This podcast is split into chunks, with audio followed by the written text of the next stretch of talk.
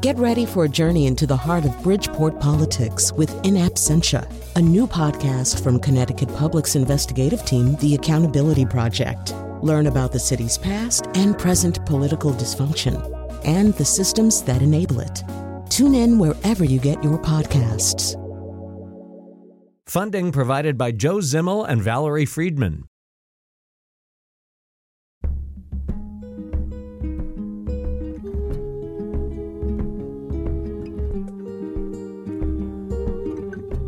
Okay, welcome to our uh, scramble. Uh, I should say that I was off for a few days. Uh, I had this idea that I was going to just putter around and get away from things.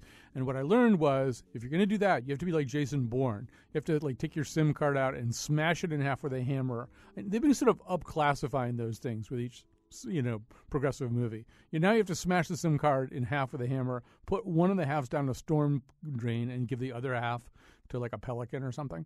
Um, and then you have to do the same thing with your laptop and everything, or, or at, mi- at minimum air gap everything. You have to go Ed Snowden. Anyway, I didn't do that. Yeah and I paid a price. I one other thing that I have to tell you before we get going today, and that is uh, about a week ago, uh, Chion Wolf, whom you often hear uh, kicking off this show, was involved in a car versus bike crash. She was uh, on the bike part of that.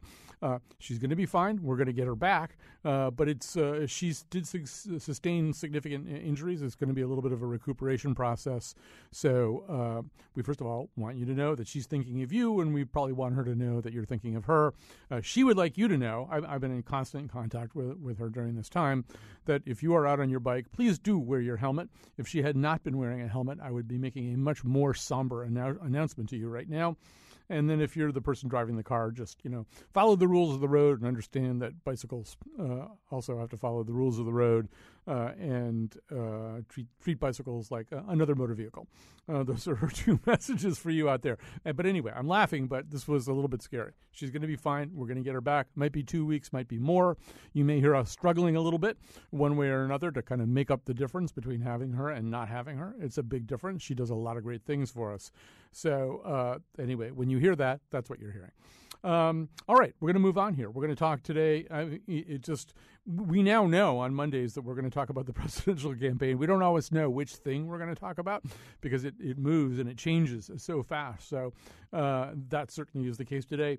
We're going to spend the first couple of segments talking with uh, Alex Isenstadt, uh, who writes about politics for Politico. And then in the final segment, not because of what happened to Chion, but uh, just because it's uh, a matter of some interest. We are going to talk about driverless cars. There was not a driverless car involved in what I just told you about, but we're going to talk about driverless driverless cars. There was a horrible accident. It was actually in May, but we just found out about it involving a driverless car. We'll tell you a little bit more about the state of the technology, law, and psychology uh, of all that with Will Oremus, uh, senior technology writer at Slate.com and a, a, regular guest on this show. But we're going to get started now with uh, Alex Isenstadt. Uh, first of all, welcome to our airwaves. Thanks for having me.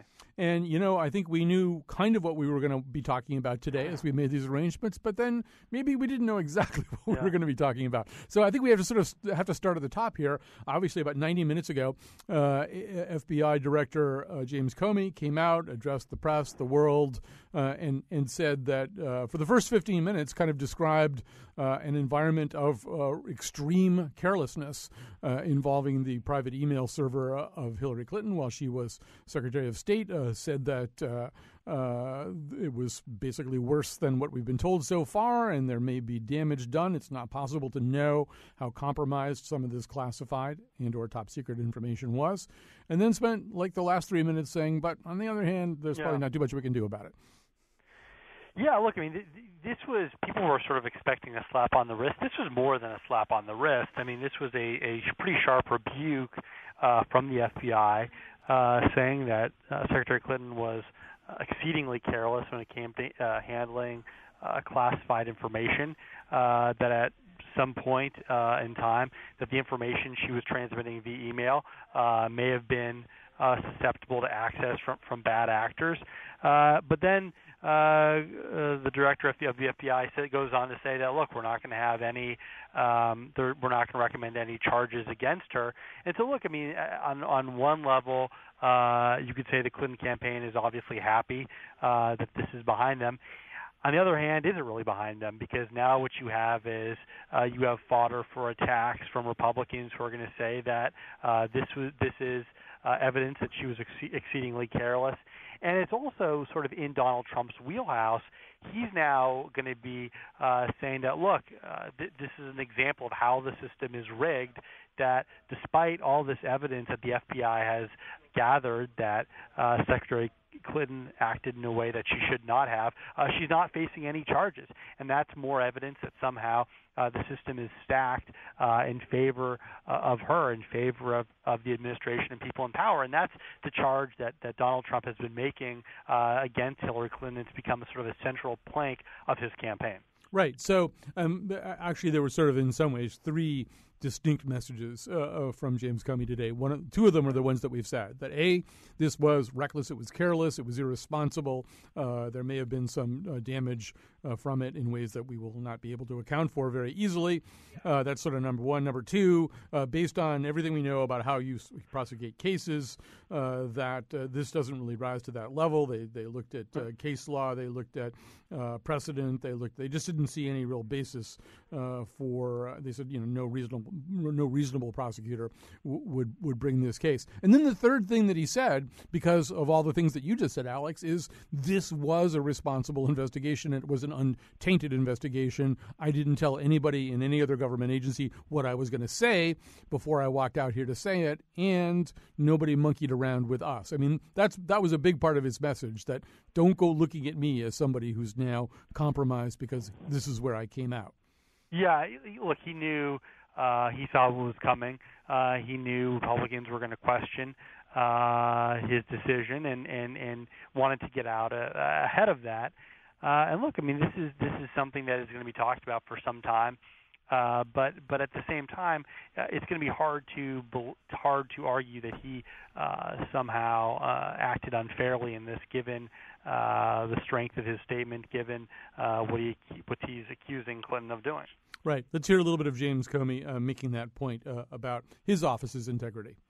Although the Department of Justice makes final decisions on matters like this, we are expressing to Justice our view that no charges are appropriate in this case. I know there will be intense public debate in the wake of this recommendation, as there was throughout the investigation. What I can assure the American people is that this investigation was done honestly, competently, and independently no outside influence of any kind was brought to bear. I know there were many opinions expressed by people who are not part of the investigation, including people in government, but none of that mattered to us. Opinions are irrelevant.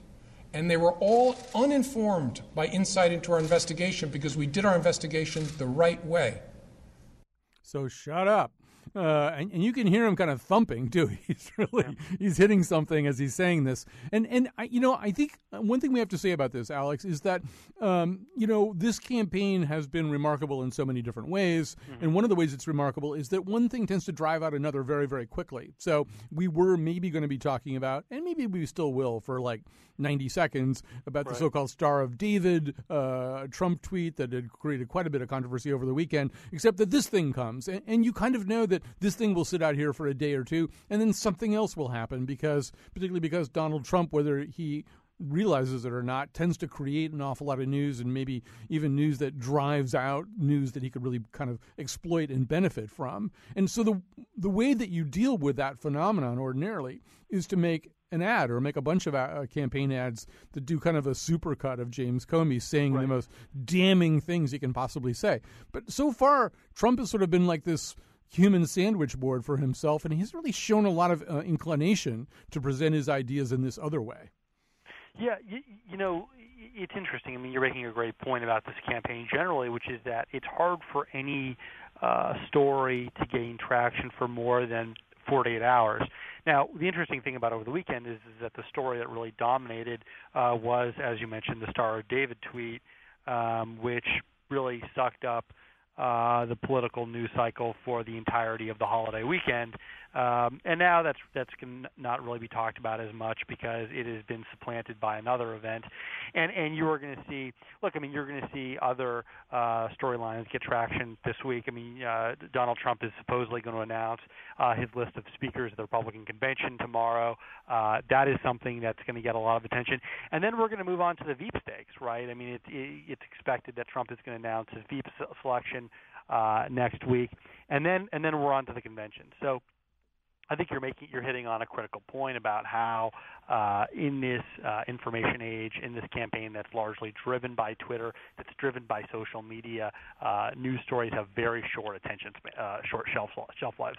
Right. So, I mean, at the convention, once again, I'm sure that they will evoke Comey. Once they may have uh, edited sure. highlight reels or low light reel reels of Comey as they go through this. They're going to try to preserve this, but it is it does it, it well. In fact, we are alluding to this Star of David tweet for the ten or eleven people left who don't didn't learn about that over the weekend because they they wisely air gapped their computers. Um, we should explain this. This is a tweet that Donald Trump sent out attacking Hillary Clinton, but it wasn't original with him. He kind of sampled it, I guess, from from elsewhere. Um, and so, Alex, uh, just tell us a little bit more about this. This sort of came the the tweet, the the image that he had, which involved sort of um, some words inside a red star that was shaped like the Star of David. It, David, it did come from some kind of alt right bulletin board, and, and also had been tweeted by somebody who one might assume would have some anti-Semitic purpose in using the Star of David. Right. So this is a tweet that that popped, uh, I believe it was Saturday morning and uh, the Trump campaign tweeted it out. It basically called uh, it, it had a, a star that was actually the shape of a Star of David. Uh, that that it was uh, on top of a bed of money next to an image of Hillary Clinton. It called Clinton, uh, quote unquote, the most uh, corrupt uh, candidate ever. Uh, and so it was immediately uh, revealed uh, that this is this is uh, taken from a, as you mentioned, taken from a, a, a site that also uh, propagates uh, anti-Semitic messages.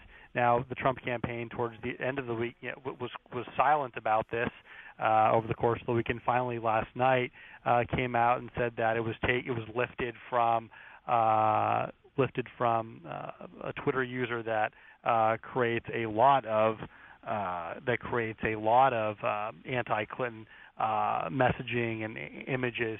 Uh, but uh, look, I mean, the, the bottom line is is that uh, there was a lot of back and forth over this.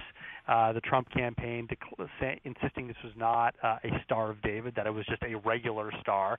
Uh, a lot of folks pushing back, saying, in fact, this is a Star of David. Uh, and so the whole incident really uh, demonstrated uh, that the sort of the Trump campaign's uh, ongoing struggle to, to, to message issues uh, and, and, and, and to, uh, to, to gain controversy at a time when, when, when the entirety of the political conversation should be about uh, Hillary Clinton and uh, the issues surrounding her email server. Instead, uh, we spent most of the weekend talking about uh, is Donald Trump propagating anti-Semitic views? Right, and the whole thing became if it weren't so serious, it would be silly. Uh, you know, you heard the expression "squaring a circle." They circled the star. They took the star, they turned it into a red circle, basically by coloring in the point, the space right. between the points. They did, mean, all this kind of idiocy went on. But you know, at the heart of it, the problem that lived at the heart of it was the question of what is Donald Trump's relationship with these far right groups that are either white supremacist or anti Semites or some combination. This just isn't the first time it came up. He had a lot of trouble publicly repudiating David Duke, and there just seems to be some kind of conduit. Whether he's fully conscious of the meaning of that conduit or not, there seems to be some conduit where information from these or from this part of the political spectrum, the, the part of the p- political spectrum you usually address yeah. with a clothespin on your nose, uh, it, it seeps into his campaign with some regularity. And I, I think it does make fair game, uh, you know, to, to ask, well, how does it get, how does that keep happening? We would understand once or twice, but it seems to be with some regularity. You're getting stuff from these groups and kind of pushing it up there more or less as your own. Right, and and and look, I mean, this is another this is a conversation uh, that we're we seem to have had now several times. Um, David Duke, um, you know that that came up earlier in this campaign.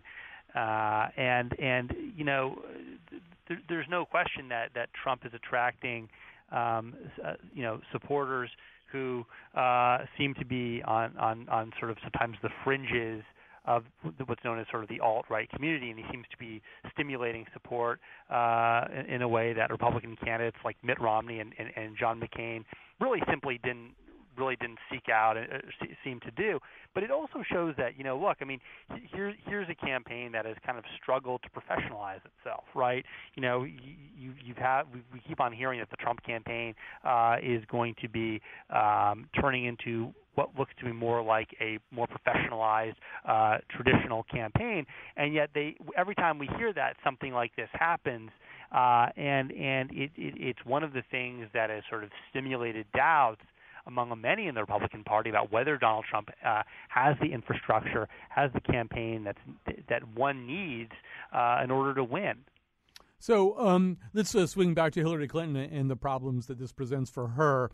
Uh, then we'll take a break, and I, we also want to talk to Alex a little bit about the coming Republican convention and specifically about a movement that uh, he has written about within the Republican Party to essentially restructure it. We'll, we'll, we'll come to that in a second. But so for Hillary Clinton, there's been a significant I mean, one of the one of the canards, one or one of the criticisms generally directed at her is this vague sense that she's untrustworthy, uh, and and that she, you know, I mean, William Safire ages ago called her a congenital liar. That kind of idea has stuck, um, and it seems to me that one of the problems she may have coming out of today is not so much all the other stuff that Comey said about carelessness, but that when people have a moment to think about it, the fact pattern that Comey laid out is different from the fact pattern that she laid out. One of the things that she's consistently said was that there wasn't really classified material contained in these emails. I- am sure people are now mapping Comey's comments versus what she said on the right. record about this, and to whatever degree it doesn't square, that could, at a much more granular level, get to be a problem for her. You know, it, it, it could, and it's something that you can expect uh, to show up in, in, in Republican ads um, this this fall. I mean, you know, you are you could have side by sides of what uh, Hillary Clinton said versus what uh, James Comey said, and, it, and to your point, Hillary Clinton's biggest weakness in this election uh, is that uh, voters. Uh, don't find her to be trustworthy, and it's a problem for her. Uh, and, and this is something that is simply going to exacerbate that problem. Right, and we also know that uh, Huma Abedin, her uh, key aide, had sort of said something different uh, in her conversations with the FBI. Uh, that she was worried about this as early as 2010. Which, again, this is the person who sticks to her like glue, is who is as close to us as anybody gets, and is telling a tra- slightly different story. Like, no, I wasn't sanguine about this. I was worried about this. So, you know, to whatever degree she can't uh, that Clinton can't even control the messages coming out of her own side. She's getting into almost the same kind of problem that Trump is having, a kind of mixed message uh, about certain aspects of the campaign.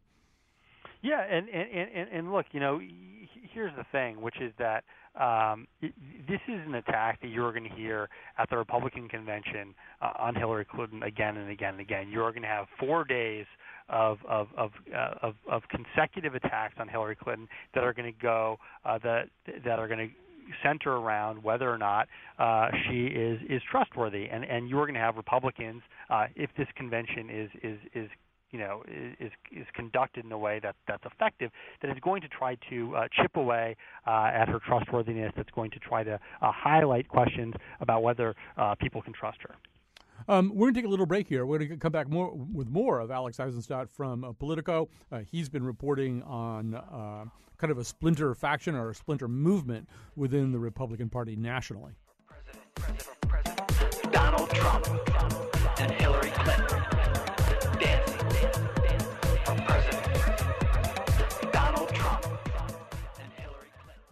All right, we're back with uh, Alex Isenstadt, who covers the presidential campaign right now for Politico. So, Alex, um, you wrote last week uh, about uh, a number of things leading into the Republican convention. It's coming up in a in a few weeks. Um, one of them is something that hasn't been written about uh, much anywhere else. A guy named Ken Cuccinelli, who's got a proposal that would re- essentially reconfigure uh, the national uh, committee. explain first, first of all, tell us who Ken Cuccinelli is, and and then what he wants to do. Sure. So, you know, next week, uh, starting next week, the week before, uh, the Republican National Convention, you're going to have a series of uh, party meetings in which they're going to map out uh, the rules that are going to govern the party uh, in the years to come. And you know, you are going to have a situation where uh, not you know, not not only is the party uh, going to decide um, the rules governing this convention and uh, who ultimately will end up being nominated, uh, which is almost certainly going to end up being Donald Trump, despite efforts to stop him. Uh, but you're going to have uh, certain things that are going to be discussed about the future of the party, how uh, party primaries are going to be held, um, how the uh, party, how the RNC and the party generally is going to function. And so, what, into this, into this, you are going to have a debate about you know about how the party should work and there's a lot of disagreement in the party especially at a time when many people uh, in the GOP are unhappy about Donald Trump's rise and believe that uh, more should have been done to stop him and a desire to uh, figure out how can we stop Donald Trump's in the future uh, from winning the nomination so you take a guy by the name of Ken Cuccinelli he's the former attorney general of Virginia. He ran unsuccessfully for governor uh, for for governor in Virginia in 2013 who's a major supporter of Ted Cruz, and he's interested in in in, in influencing uh, the rules of this convention. He's a veteran of, of, of party conventions in the past. He understands the ins and outs of conventions, and what he wants to do is he wants he is proposing something uh, that is really bold, which is to strip away uh, the power of future Republican uh, National Committee chairman. He believes that the power of the party should be decentralized away from the RNC and away from an all-powerful chairman. And what he wants to do is he wants to to bring power to what he describes as the grassroots of the party. Uh, it's something that he has been talking about, uh, proposing. He has not finalized any proposal, but it is something that he is talking about in the run up to these rules committee meetings, which begin next week. So, I mean, it, it's curious too because I mean, some would look at the current situation. I mean, there certainly is a lot of dissatisfaction with Donald Trump as the nominee. A lot of how did we come to this? How did this? How could this happen? You've got uh, the two living Republican ex-presidents are not going to be attending the convention. So are a whole bunch of other. So are a lot of other important Republicans not attending the convention. So yeah, it's natural to say, well, how did we get here, and how could we change this so that this never happened again? But you know, it seems looking at it as though the cure he's proposing is kind of the opposite of what the disease might call for. In other words, one of the ways that you got there was because there weren't enough powerful people who could stop it. I, I've talked to Republican political consultants, or I've sort of heard them talking, saying, boy, we should have super delegates like the Democrats have. If we had more super delegates, we might have been able to stop this. But it's hard to look at this situation and go, well, you need the power flowing down lower into the grassroots. To me, that looks like how they got into this mess in the first place. Yeah, look, I mean, here's the problem, which is that there is uh, simply there's there's so much uh, debate within the party about how should the party function. It's you don't have these debates going on within the Democratic Party. It's much more united. Whereas the Republican Party, uh, you have a lot of disagreement about how should things work moving forward, uh, who should have power, and and and and ultimately uh, there's no there are no easy solutions uh, to to to these kinds of questions. Now, now here's the thing, which is that uh, Ken Cuccinelli's uh, proposal, should it end up going through, should end up hitting the floor the Rules Committee, it's not likely to pass. Uh, it is exceedingly unlikely. Uh, it, it, most people think that uh, diminishing the power of the RNC chairman would only create more upheaval and more chaos in a party that's already racked by it. So, and I mean, this proposal also is viewed by some more moderate Republicans as kind of a Trojan horse. That right. really, really, what this is is a bunch of strong conservatives. Cuccinelli comes out of the Cruz campaign. Morton Blackwell, who's a guy that you cite, right. who's sort of a longtime Republican uh, operative, goes back to the 1980s, is the kind of guy who who thinks the Republicans would do better if they were more conservative. And right. I think moderates are looking at the the thing that you wrote about, saying, you know, this isn't about fixing the thing that got us to Trump this is just using Trump as an excuse to try to, to try to wrest more power away from moderates or so-called elites and get it into the hands of Tea Party style conservatives. Right, and and and, and that's and it, it, that's why it, it's likely to fail. But it does highlight that look, next week we are going to have uh, a series of, of, of debates about the party, the future of the party, and there is going to be uh, there is going to be some tension uh, that's going to play out in this week leading up to the Republican National Convention. Right. And so you've written about um, sort of the Constitution, uh, small c, uh, of this national convention. And it seems as though I just read a few hours ago that Tom Brady isn't speaking or isn't endorsing uh, right. Trump after all. But it seems as though they've been looking around. I mean, they got in so much trouble four years ago when Clint Eastwood talked to that empty chair. You'd think that in some ways they'd be thinking, well, maybe just have experienced political people giving pretty conventional, in both senses of the word, political speeches. But uh, in fact, I mean, well, you've written about the sheer dearth of yeah. familiar faces or even not so familiar faces who are like governors and members of Congress. Yeah, so so one of the most interesting uh, things that's going to happen this week is, is Trump's going to roll out his list of, of speakers at the convention, and you know a lot of people have said that they don't want to speak. Uh, some people will, and and you know Scott Walker has come out said he's going to speak at the convention.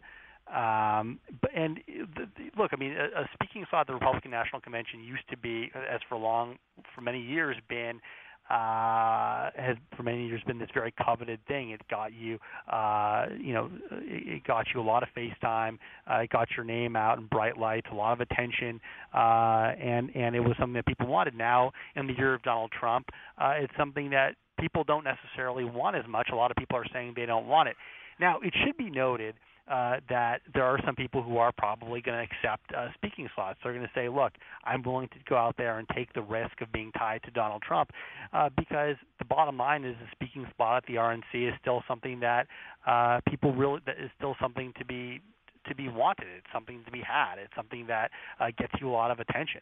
So Scott Walker is one of those people who's going to come out and he's going to going to speak at the convention. He announced today, and you're probably going to see some others, but you're also going to see a lot of people who are not going to have anything to do with this convention. Right, and I would also guess there's going to be a lot of push and pull from the Trump people about this. If, in fact, your goal as a speaker is to kind of get some meta uh, message out that somehow or other beyond Trump or detaches the Republican movement as a whole from the specifics of Trump for the purposes of furthering down ticket races or furthering your own credibility as a sane human being in a chaotic political world. If that's your plan, getting out there, I would imagine the Trump watchdogs would be pretty vigilant about that. Like, like well, no, there there's a limit to how much you can cut some of the ties to us.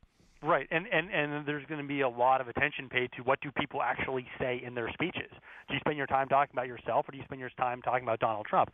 Well, you, you take a look at Scott Walker; he hasn't had a lot of great things to say about Donald Trump generally. So there's going to, so it's going to be interesting to see, you know, what does he end up saying, and does that end up causing uh, some tension with Donald Trump's team?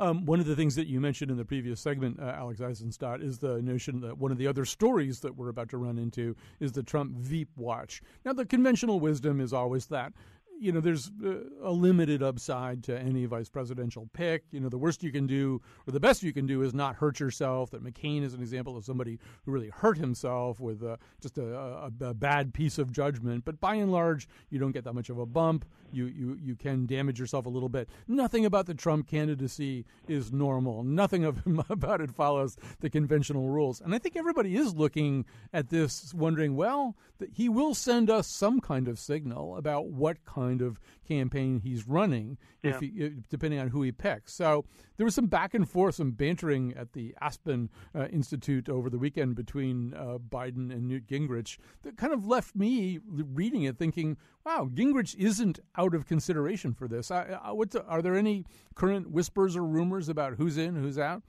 Well, look, I mean, you you look at the names who are supposedly in. Joni Ernst, uh, the Iowa senator, met with Trump over the weekend. Uh, Chris Christie is supposedly in. Not a huge surprise. He's been uh, close to Trump now for a while. Uh, Newt Gingrich is supposedly getting a look. Uh, getting a look. Mary Fallin, uh, the governor of Oklahoma. Um, you know, uh, uh, Mike Pence, the governor of Indiana. All these people share one thing in common, though, which is that uh, they are open to Trump and they are willing uh, to serve as his vice president. And and and a lot of people in the party simply aren't. So yeah, I mean, I, I just thought it was sort of interesting that that Gingrich I mean, one of the things that Trump has said, and Gingrich pointed it out at Aspen, was that he will need somebody who really understands Washington because he, Trump, doesn't understand Washington. Now, Joni Ernst, who's a senator, but she's a pretty, she's the, of course, famously the pig castration uh, senator, which would probably appeal to Trump. It kind of, you know, fits into Right. the overall tenor and theme and earthiness uh, of his campaign. But I don't think she's maybe the kind of smooth operator that if, if Trump really wants somebody to be kind of his Dick Cheney, at least at the level of kind of knowing how things work and who to pick up the phone and call and who gets this thing done and stuff like that. I don't think that's Joni Ernst, I, I, but it might be Newt Gingrich. Right, or or Chris Christie for that matter, which is why uh, those two names are are sort of at the top of everyone's list. You know, Trump has been kind of honest in this, and he said that he needs someone who has some DC experience, someone who understands the way Congress works, who understands the ins and outs of government, which is something that he doesn't really uh, have. And so, if you if you if you need that, if that's what you're looking for, uh, maybe maybe a Newt Gingrich is is the way to go. All right, listen, Alex, it's been so great to talk to you. We hope you will come back. Uh, uh, great to have your knowledgeable uh, touch here on this uh, political campaign. Al- Alex Isenstadt writes about politics for Politico. Thanks for being with us. Thanks for having me. I appreciate it. All right, we're going to take a quick break. We're going to come back with Will Oremus to tell us all about uh, self driving cars.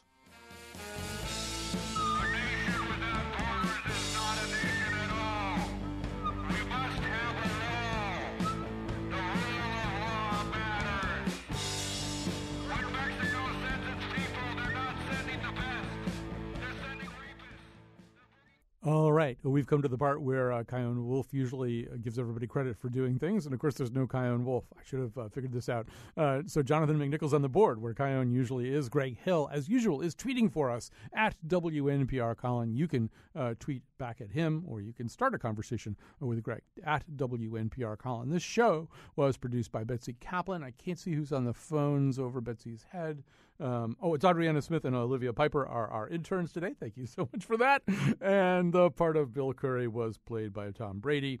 Uh, and tomorrow we're kind of we're going to sort of build on the conversation we just had. We're having a doing a show about uh, kind of plumbing the question: Do we have too much democracy or not enough? You could sort of look at um, the way that uh, people feel that their votes don't count as much uh, as they would like them to, and think that there are ways in which there are incursions on our democracy, or maybe even attempts to keep people from voting when they have a right. But you could also make the case, you know, when have a wide open process, it can lead to, I don't know, the nomination of a real demagogue, or you know, I mean, in a different country, it can cause you to leave the European Union. That so too much dem- democracy, not enough democracy. We'll talk about that uh, tomorrow. Right now, we're going to talk to Will Oremus. Uh, he is a technology writer for Slate, uh, and he's one of the guys we really depend on to help us understand technology that we uh, don't understand. Uh, he's been looking into, in particular, um, a, a car crash, a terrible car crash, in which a 40-year-old uh, former Navy SEAL was killed by when his Tesla Model S crashed into the side of a truck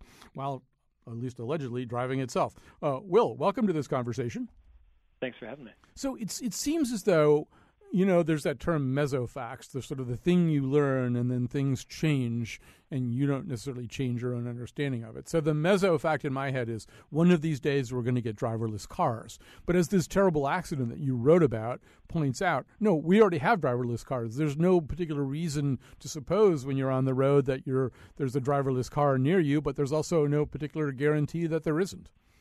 Right. I, you know, the, the new technology always brings with it some difficulties in uh, semantics, and one of those has to do with the word driverless uh, or self-driving, or in the case of the Tesla that was involved in a fatal crash, uh, the terms autopilot. So you used the term driverless just now. It's an interesting term. It, it's reminiscent of horseless carriages a little bit, which was uh, obviously you know one of the early names for what became the automobile.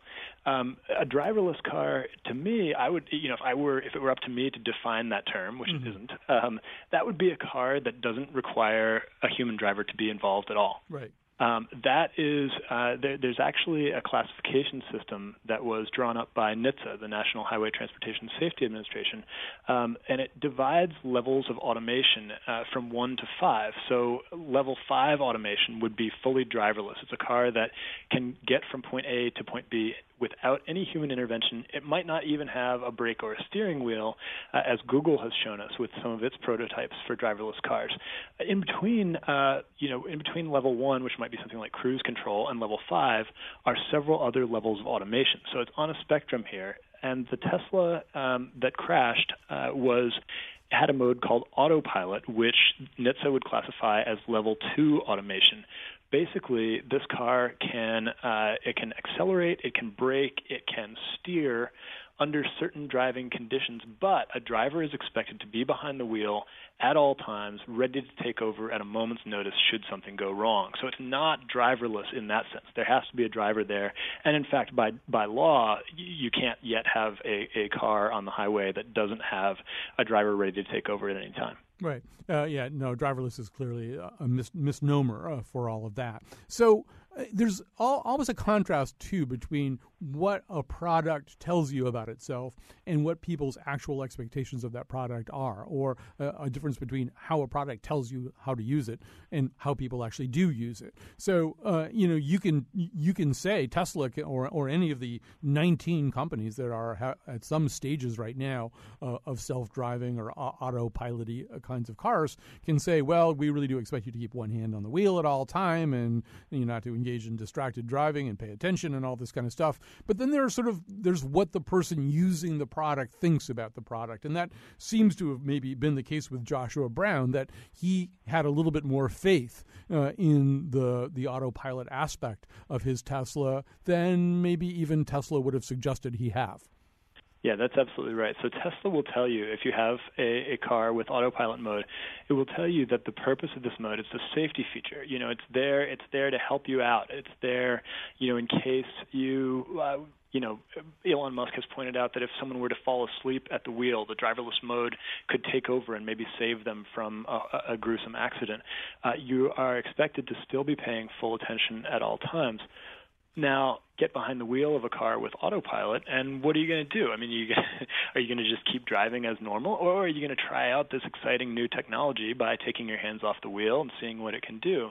And if you get used to using it on a regular basis to take over when you're on the highway, uh, maybe you start to tune out even a little more than we already do when we're behind the wheel of a of a car that you have to drive.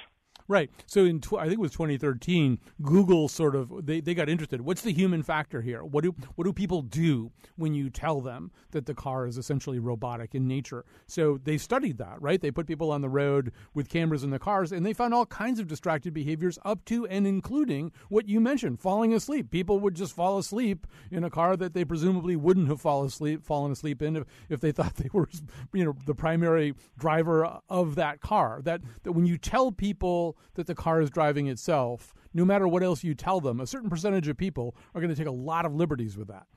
That's right, and I, I should note there are some features in place in in Tesla cars with autopilot that are meant to keep you from just completely abdicating your responsibility as a driver. If you have your hands off the wheel uh, and and its sensors notice that and notice that they're not 100% confident in where you're going next or what needs to happen, or they can't uh, tell whether the thing in front of you is uh, a car or a sign or that sort of thing, it will beep and tell you to put your hands back on the wheel. Um, and at some point, if you're not driving at all, it will actually, after it's warned you several times, it'll actually slow down and and you know come to a stop to avoid um, driving on its own. Now, that said, ever since Tesla's autopilot mode was released last year, people have been posting videos on YouTube of themselves driving hands-free. Um, in fact, Joshua Brown himself, the man who was involved in this in this fatal accident, the man who was killed in the crash, um, was uh, had posted YouTube videos that, that had gotten a lot of views showing off the Tesla autopilot mode's defensive driving ability. So he had one where his hands were off the wheel, a big truck started to come into his lane, and the car sort of slowed down and steered out of the way on its own. He was obviously very very proud of that. Um, it seemed like maybe he got a little too comfortable because um, the, there's now evidence to suggest that in fact when he when he was involved in that fatal accident, um, he was maybe watching a movie on a portable DVD player in his car. Right. So it's a. Uh, by the way, the automotive engineering term for this phenomenon is overtrust, which I think uh, pretty well sums it up. That's a good term. Yeah. So, oh yeah, overtrust. So, um, and, and so to, to, the point of that video, I mean, these th- these kinds of accounts are, are not absolutely 100% reliable. What we have is the account of the truck driver uh, whose truck was uh, involved in the collision, and this collision was horrible. It uh, seems to, have, I guess, kind of almost ripped uh, the, the, the Tesla car, uh, the top right off of it, and and, and ripped poor Joshua Brown pretty badly as well. But as as the interior of the car was coming exposed, and the sound from it was therefore more audible, the truck driver said that he was pretty sure that he heard um, a, a, Harry Potter movie. And although I guess uh, you wrote that that this is not possible to do using like the dashboard features of the Tesla, it did appear as though there was at least there are reports that there was a DVD player in the car. Yeah, that's right. Yeah, and and we may never know for sure exactly how much attention Joshua Brown was paying to the road. Um, what we do know that's really that that is um, that's interesting from the perspective of your your mesofact, as you put it, which is the bigger question of whether self-driving cars are the future. What we do know is that uh, not only did the, the, the driver Joshua Brown fail to notice the big rig truck making a turn across traffic in front of him, but Tesla's autopilot system failed to notice it, and it was because it failed to differentiate between the truck, which is apparently a white truck uh, in a brightly lit sky, so it's probably a very reflective surface.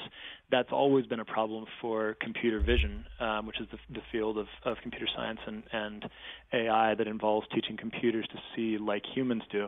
Um, and so it, it mistakenly it mistakenly thought that maybe that was there was a sign overhead or something because the truck the truck's uh, uh, body was well off the ground. It wasn't low to the ground like a car would be. So it was confused. It did not recognize it as a truck. It drove on through thinking that the car could drive right under it. That's obviously a grievous mistake for the autopilot system to make. And it's the exact kind of mistake that we sort of would have all hoped had been worked out before we start trusting our lives with these with these systems. And that's exactly why you're supposed to be paying full attention at all times because you know as as good as they are and as far as they have come in a few years time, self-driving car systems are not yet perfect. Um, and in fact, Tesla's is significantly less sophisticated than the ones that Google has, has pioneered, uh, which are in fact meant to be able to function without human intervention.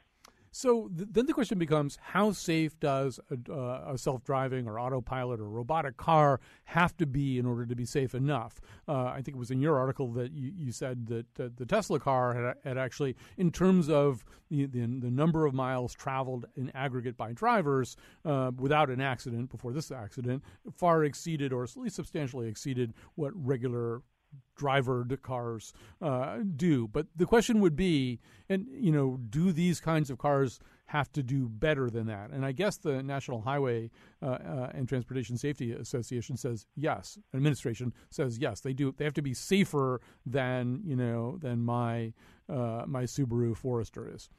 Yeah, in fact, the administrator of NHTSA has has said, I don't know if this was off the cuff, I don't think it was a matter of policy, but he's he said he would like to see them be at least twice as safe as human drivers before we start trusting them.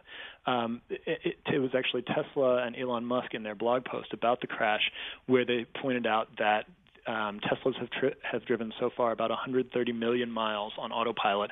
This is the first fat- fatality um, that has that has occurred while it was on autopilot. And on average, there is a vehicle fatality on U.S. roads about every 90 to to 100 million miles driven. So so by that uh, statistic alone, autopilot uh, seems to be potentially safer. I think it's way too early to say. I mean, what if we have, what if there's another fatality involving autopilot tomorrow? Is it all of a sudden definitively less safe? I don't think so. I think we, you know, we need a larger sample size to de- to determine exactly how safe this is. Um, but uh, I think everybody would agree. I think Tesla would agree. Google would agree that in order for self-driving cars to, to become our future, they need to be significantly safer than the baseline that we have today. I mean, everyone agrees that the number of vehicle fatalities on U.S. roads is is awful. It's it's horrific. Uh, and if automating vehicles is only going to match that terrible baseline, I don't think that's something people are going to are going to go for. It also raises some questions about a term that gets used a lot in the industries that you cover, Will Oremus, and that is the term beta. All right, these things are often referred to as beta models. They are effectively test models, and and no less uh, an expert in that term than Steve Wozniak has said. I mean, he owns one of these Teslas, but he says, you know, a beta feature uh, a beta model of something shouldn't kill you. In other words, uh, that's not what that shouldn't be the standard. That that that if something goes wrong, you lose your life. That there's something wrong with putting something out there as a beta. That if in fact it doesn't work quite the way that it's supposed to work, which is kind of built into the assumption a little bit with beta with beta testing, yeah, that right. the consequences would be so high. Yeah, Tesla. So Tesla, before you can enable autopilot on your car, it makes you acknowledge that this is, uh, you know, it's a new technology and it's in a public beta phase, so that you you are agreeing to that when you use it. Now, uh, you know, it's one thing to put a new version of of Gmail in a public beta phase. Um, I think some people might see it differently when it comes to cars. Uh, exactly as you said, I think a lot of the you'll see the major automakers are moving much more slowly when it comes to self-driving technology. I you could say that's because they just you know they don't have the the daring can-do Silicon Valley spirit. Uh, they're conservative or stuck in their ways, and so they've been slow to adopt the hot new thing. Um, I think they would say, you know, I think they certainly have the resources. They they probably could have implemented something like autopilot by now if they wanted to, but they are protective of their reputations. They they they have understood. They've been in this business a long time. They've understood how crucial safety is uh, to their business, and so they have moved more slowly. At, whereas Tesla has embodied that that sort of Silicon Valley mentality of let's you know let's get it out there. Facebook Facebook's unofficial motto used to be move fast and break things.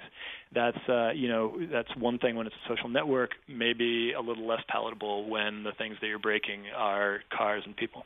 Yeah, but Will, uh, I also feel as though the message out of the auto auto industry is, and I hesitate to use the word insidious, but but but at least sort of there's this latent message that we're getting in advertising that sort of backs up the notion that we should trust technology more and more. So uh, I was watching something last night and I saw a commercial, I think for a Mazda, and it shows this couple with their brand new baby and they're just leaving the hospital with a brand new baby and they get the baby back in the car seat and the guy starts backing up and he there's a car coming, and the and the Mazda tells him that it's coming, and then he gets out on the highway, and there's a truck pulling up on the left side view mirror, and the Mazda tells him, and the entire message of this commercial is like I'm I'm not even quite sure what I'm supposed to think. Like this baby would be dead now if, you know, if the Mazda hadn't told them this stuff, or you can think about other things on your ride home from the hospital with your new baby because this Mazda it's not robotic, it's not autopilot, it's not self-driving, it's not. It's just the way cars are equipped now with sensors that beep at you to tell you of oncoming hazards. But it seems to me the subliminal message of that commercial is trust us more and more. We're going to keep you safe. Yeah, I mean, uh, clearly, uh, tech companies w- would would love you to trust them more and more. Um, and the trick is distinguishing which technology is worthy of your trust and which isn't. Um, and uh, with the Tesla autopilot technology, I think it's an open question. It's clearly impressive. Clearly, the technology has come a very long way. I mean, it was only it was only a little over a decade ago, I think, that the, that there was the first DARPA Grand Challenge for uh, self-driving cars for autonomous vehicles, which at the time was something nobody had ever heard of, or you know people didn't even imagine this was possible. And in fact, when the leading uh, computer scientists uh, in in the world got together and tried to do it, it failed miserably. I mean, like the, the you know the best car drove like a, very short distance and crashed into a rock or something. All the others had, had uh, already crashed before then. Uh, we've come an amazing distance. The technology is improving rapidly. I have no doubt the technology will continue to improve, and I think you know if if it does succeed in in gaining the public's trust, maybe eventually we will get to a safer world where cars either drive us entirely uh, on their own via software, or where they have what you're talking about with those Mazda commercials, which is something Toyota has been working on, which is maybe we are still the driver, but maybe the technology is there as a backstop. Maybe it intervenes when we do something wrong. Now that's actually the inverse of what the Tesla autopilot system does. So so with the Tesla system, autopilot is saying, look, we'll do the easy stuff. We'll take over on you know on sort of cruise control on the highway when everything's clearly lit and, and well marked. You just need to be there to step in for the hard stuff maybe that's not the ideal strategy. I mean, if you're not doing the easy stuff, are you really ready to step in for the hard stuff? So another approach is this idea of, uh, you know, maybe the human still has to do all the easy stuff. We don't get any of the convenience benefits, but the computer is there to help with the hard stuff. You know, something comes out of nowhere, our reaction time might be slower than that of the software. Maybe it can save us. Um, last a quick question, Will Oremus. Um, you know, you said before, what if there's another accident tomorrow? Well, one question that, that I think you, all of us have who followed the story is well, if there's an accident tomorrow, how long will it take before we find out about it? This terrible accident involving Joshua Brown happened uh, in early May, in an era where, I mean, if John Don King changes his hair products, you find out about it on Twitter 60 seconds later. So it's rather unusual that, that something like this sits below the radar. Um, any ideas about why it took so long to find out about this? Well, you know, I don't think we know yet how much to blame Tesla, if at all, for that delay. So uh, all indications are so the crash happened on a Florida highway on May 7th. All indications are that Tesla immediately reported it to NHTSA, the National Highway Transportation Safety Administration. I'm getting really good at saying that. Yeah, you are. By the way, um, so uh, it, they reported immediately, but then NHTSA, it seems, sat on it and, and didn't release the information for quite a while. So so it wasn't necessarily Tesla that was keeping it from the public. Maybe they were waiting for NHTSA to weigh in. On the other hand, I'm sure Tesla wanted to do its own investigation before they they disclosed this publicly. So it was it was certainly in their interest to have all their defenses ready and all their Will Oremus, I'm going to have to interrupt you. We're flat out of time right now. You are, as usual, uh, so informative about this. Thanks for joining us today. Thanks to everybody who helped out. We will talk to you tomorrow.